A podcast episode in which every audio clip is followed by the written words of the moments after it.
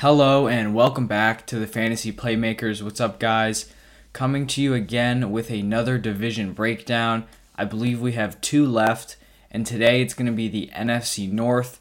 So, Green Bay Packers, Chicago Bears, Minnesota Vikings, and Detroit Lions. If you guys like the content, please make sure you leave a like and subscribe, and also comment your thoughts down below. But let's get into it. The first team we've got to talk about is the Green Bay Packers. And we really just do not know what's going to happen with Aaron Rodgers. I personally am leaning towards him not playing for the Packers next year, but I've also seen a lot of super reputable people kind of think that the Packers aren't going to trade him, so he's either going to have to retire or he's going to have to come back and play for the Packers. So we really have no idea. But today I'm going to break down both scenarios. So I'm going to talk about every player on the Packers if Rodgers stays, and then also if he's not playing next year. So, first, if Aaron Rodgers stays, I think him himself would likely be somewhere around QB8. He'd be in the same tier as like Russell Wilson and Tom Brady. And I think he'll have a really solid year, but he just has to regress from how crazy efficient he was in 2020. His touchdowns were through the roof.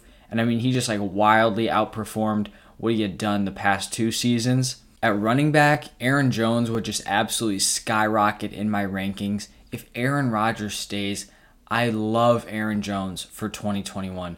I honestly think he would move up to as high as number five overall. We just heard recently that Saquon's likely going to be on limited touches in the first couple weeks, and so I honestly think I would consider moving Aaron Jones ahead of Saquon Barkley in my rankings. The past two seasons, he's finished as a high end running back one, and I just think if Aaron Rodgers comes back, it's going to be the exact same thing in 2021. He's solid on the ground, solid in the receiving game. He's going to get a ton of touchdown opportunities, and I am not concerned about A.J. Dillon at all. I think people were super excited for Aaron Jones to leave and A.J. Dillon to step in and take that running back one role. That they really kind of in their minds are overhyping A.J. Dillon. Because if we look at what Jamaal Williams did, Jamaal Williams had a huge role as a backup and so I don't really expect AJ Dillon to come in and get even more work than Williams. AJ Dillon may get more carries, but Jamaal Williams was a great receiving back. So if Aaron Jones is getting a couple less carries, but is getting a couple more receptions, I'm totally fine with that. I mean, I think receptions, receiving yards, those are obviously more valuable in half point PPR and PPR scoring. And so I'm totally fine with AJ Dillon there as the backup. Davante Adams would easily be my wide receiver one and a solid mid first round pick. After seeing what he did last season, I think it's kind of crazy for anyone else to be in that wide receiver one slot. He finished as wide receiver one in total points and points per game, even though he didn't play a full season, which really just points to how dominant he was. And then another weapon that I'd be interested in if Rodgers comes back is their third round pick, Amari Rodgers. The Packers are in need of a number two wide receiver. It's basically wide open. And so he's a guy that could slide in there and be a solid volume option if him and A Rod click. I think Robert Tonyan would land somewhere around tight end 7 or 8.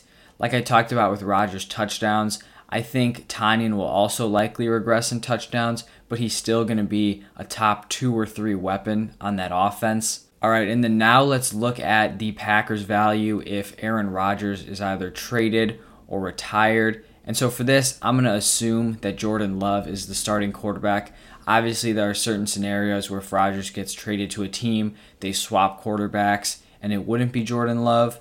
But just to make it simple, I'm going to be using Jordan Love as the quarterback. And so for me, Davante Adams would fall a decent amount in my wide receiver rankings. I think he'd be firmly behind Tyreek Hill, Stefon Diggs, AJ Brown, and DeAndre Hopkins.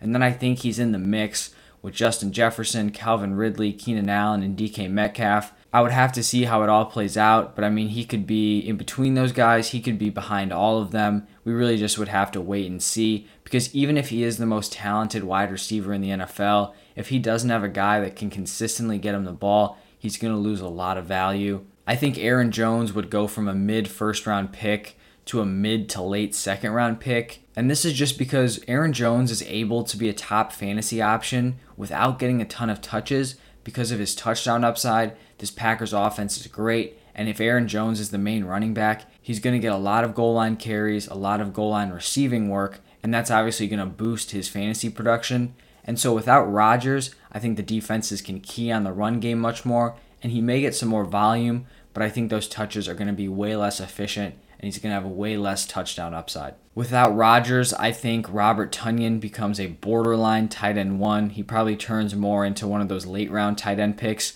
than a guy who's getting picked like in the 9th, 10th, 11th round. And then for Aaron Rodgers, his value really depends on where he lands. So if he retires, obviously no value. But I've heard the Broncos, I think that's a pretty great fit for him. I think if he goes to the Broncos, he would basically be at a similar spot in my rankings as to where he is now if he stayed with the Packers, so somewhere around QB8. Broncos have a bunch of solid weapons, just a pretty good offense overall. But then there's also been talk about him going to the Raiders. If he goes to the Raiders, I think his fantasy upside goes down a ton because, you know, the Raiders just don't have those weapons and he doesn't have the wheels as a running quarterback to get those extra points. And so, even if he is a top tier quarterback in terms of talent, without a solid offense around him, it would be hard for him to finish as a mid tier quarterback one. All right, now let's move on to the Chicago Bears. And the Bears have made a couple of quarterback moves this offseason. We were hearing early in the offseason that they were in on the Deshaun Watson trade rumors, the Russell Wilson trade rumors. I think they made a pretty pretty substantial offer to the Seahawks, but they declined it. And so then the Bears opted to sign Andy Dalton to a one year deal. And then the opportunity presented itself in the draft, and they traded up to pick Justin Fields in the first round. In my opinion, both Andy Dalton and Justin Fields are upgrades over Trubisky. And so I expect Andy Dalton to start the season, and then we'll likely see Fields later in the year. You know, maybe Dalton plays well and he just gets to sit a year behind Dalton. But I think if stuff starts to go bad, Matt Nagy's going to want to get his, you know, his future quarterback. His job is basically relying on Justin Fields getting in there and playing well. And so I think we probably will see Fields later on in the year. Just you know, take a look to see if he's ready to lead the team because this is a team that's probably going to be in the mix for the playoffs. I think Allen Robinson will probably finish as a lower tier wide receiver one, which is what we've seen a lot in his career. He has all the talent and potential in the world to be a top tier fantasy asset, but he just hasn't had the opportunity to play with even a mediocre quarterback. Basically, every quarterback he's played with has been like bottom five in terms of NFL rankings. And so there's definitely more hope at quarterback this year than there has been in the past, but it's still obviously not great. I think drafting Justin Fields is better for Allen Robinson's long term fantasy production, you know, assuming he would stay with the Bears than it is for the short term because we just don't really know what we're going to get out of Justin Fields as a rookie. Another weapon on this team is Darnell Mooney, who I think a lot of people like as a potential late round wide receiver pick. And I really like Darnell Mooney's talent. I think he's a great route runner and just came in and played really well last year. But I just don't know if this offense can support another receiver. You've already got Allen Robinson, and I'm just not super high on this offense as a whole. So I like the player, but just not sure if he's going to get enough work. At the tight end position, I really like Cole Kmet's future. I think he's going to be a solid fantasy tight end in years to come, but I just don't see him being a realistic play this year. He didn't show me enough production last year for me to expect him to make a huge jump into fantasy relevancy this year. And then to finish up at the running back position, David Montgomery was a league winner for many people last year. He had that stretch of bad run defenses at the end and just absolutely feasted. But this year, I'm expecting some pretty serious regression.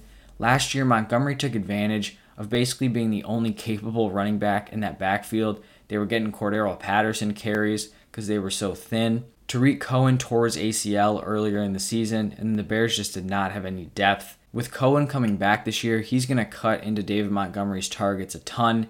And then they also went out and signed Damien Williams, who I think is a very capable backup running back, which means Montgomery doesn't have a monopoly on the carries anymore. And so even though he may have won you guys some championships last year, I would not have the same high expectations for him going into 2021, and I think he's more of a bottom end running back too. Now let's take a look at the Minnesota Vikings.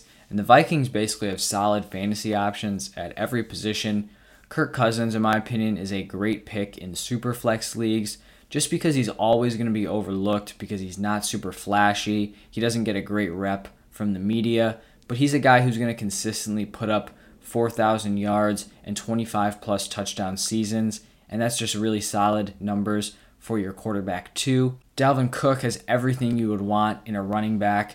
Great work in the receiving game. He's a volume guy on the ground. He's going to get a ton of touchdowns, and they use him as a workhorse. He's basically who they run that offense through, and he's pretty firmly ranked as my RB2. I don't think he should be ahead of Christian McCaffrey, but I don't think there's anyone that should be challenging him for that running back two spot. I think he has that locked in. And then at wide receiver, the Vikings have two guys that are ranked in my top 24, so my wide receiver ones and twos. Justin Jefferson for me is a mid tier wide receiver one. I talked about him in a video where I compared him to DK Metcalf, where I broke down their 2020 seasons, talked about their fantasy outlook, and just kind of did a deep dive on both players. So go check that out if you haven't already.